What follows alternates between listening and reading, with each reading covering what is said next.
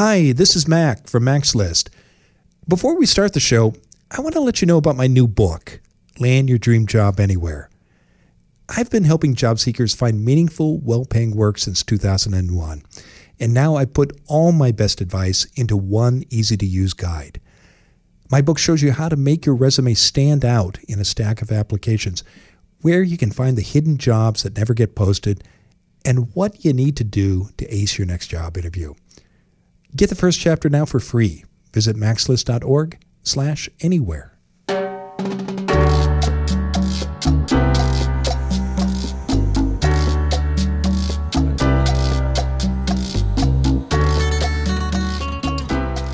This is Find Your Dream Job, the podcast that helps you get hired, have the career you want, and make a difference in life. I'm Ben Forstag, your temporary host and managing director of Mac's List.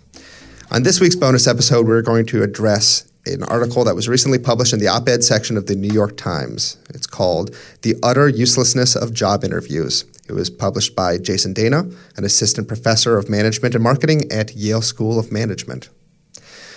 So, this piece affirms what I think a lot of people already believe about job interviews, which is that uh, they are not the best standard for determining who the best candidate for a job is.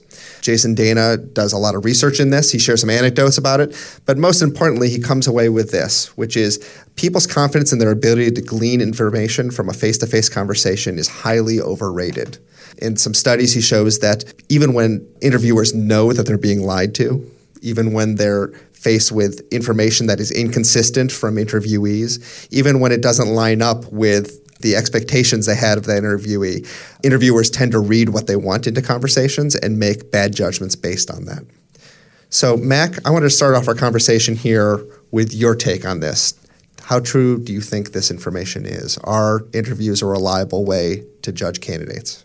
Well, I think an interview is one part of the hiring process. And if a successful hiring process doesn't rely on interviews alone, it, it begins with a good sourcing process that looks to invite people who are known to the hiring manager or are leaders in their field in to apply. And then it also involves reference checks, um, tests. These could be uh, uh, tests of, of people's writing ability or, or other tactical skills, technical skills rather. But it's not just the conversation alone because uh, if you're relying just on the interview, it's going to be hard to get a complete picture of a candidate and uh, their and to make a prediction about the likelihood of success. I think thinking very quickly of the founder of Idealist, who was talking about the hiring process, and he said, you know, getting hiring somebody based on just three conversations alone is like getting married on the third date. Uh, because you're making a long-term commitment, and, and you don't want to rely just on interviews alone to make that decision. Becky and Jessica are nodding their heads because they've probably heard me tell them that in their own interviews. they thought they thought that. that. I had come up with that expression. It wasn't. Yeah, I did think it was yours. You totally like claimed it too. Oh, oh I didn't realize that. I was like, oh yeah, exposed. Yeah. Um, and, and we're talking about an academics work here, so it's we're in the world where you should give credit for others' work. So. Um, you know, obviously, yeah, the best practice is the interview shouldn't be the be all end all of the hiring process, and most of the time it isn't. But if you're a job seeker, what are you to do here? You know, if if you know you're walking into this interview and it's kind of a, a stacked deck, either for you or against you, is there any way to, to plan around this, to think around the flawed process of interviews? Yeah, that that's a tough one. I, I think that part of it is as an interviewee to watch out for like an interview that's overly casual where they're not asking you specific questions to the job. Um, you know, if you're just talking about what you're interested in and it's it's like, oh, we're just looking for cultural fit, like they might not know what they want. So that's something to consider. They talked a lot of, in the in the article about like for employers to ask specific questions and that will make your interview more valuable. So if they're not doing that as a job seeker, you should probably maybe raise a red flag.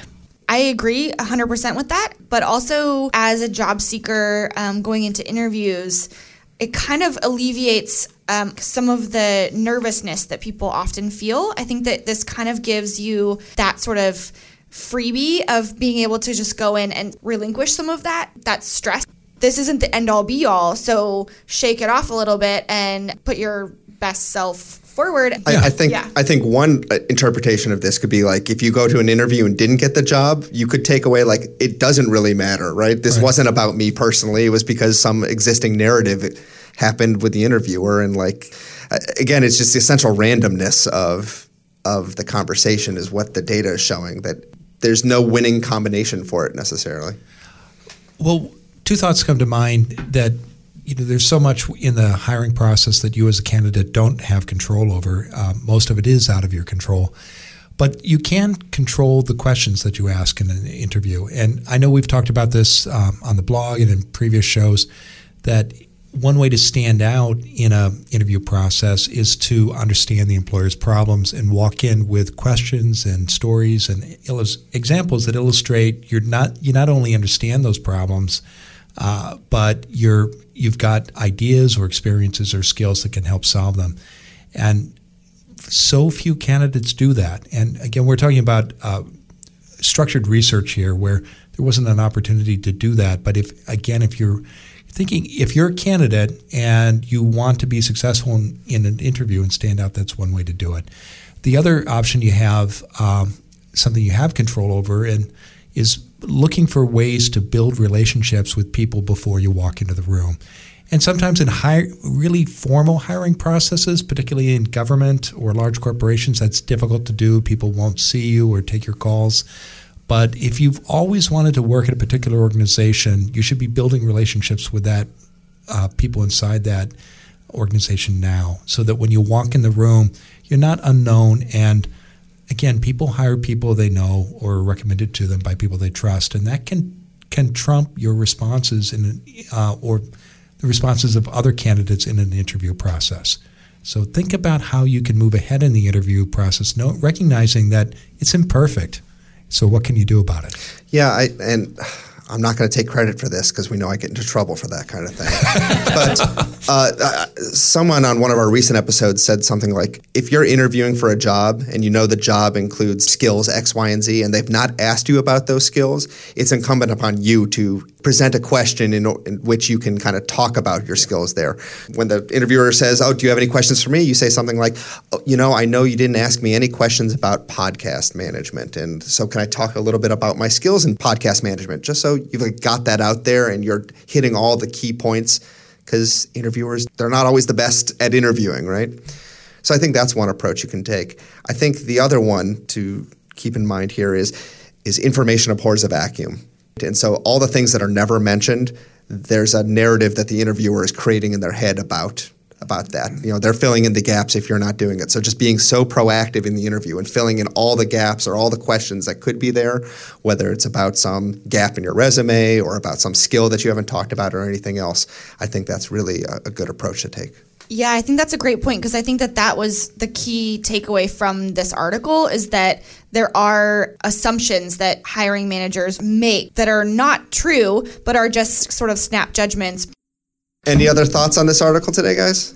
I really just think that the onus is on hiring managers. You know, if, if you want to really hire the right person for the job, you need to do more than just interview them. You know, you need to really research them, really like put the work in so that you don't get a lemon when you hire somebody. Mac? I, I agree. Uh, hiring managers have a job to do, so do candidates. And when both are doing their jobs well, that's when successful professional relationships begin and, and eventually flourish. So if you're a candidate, don't walk in just prepared to answer questions. Think about that employer's problems and how you can address them. And think about how you can connect with people inside that organization before the job gets posted. So uh, Absolutely. yeah. Awesome, guys. Thanks for your feedback. And we'd love to hear what our listeners think about this article. We'll have a link in the show notes. And if you want to share your comments, please do so on our blog.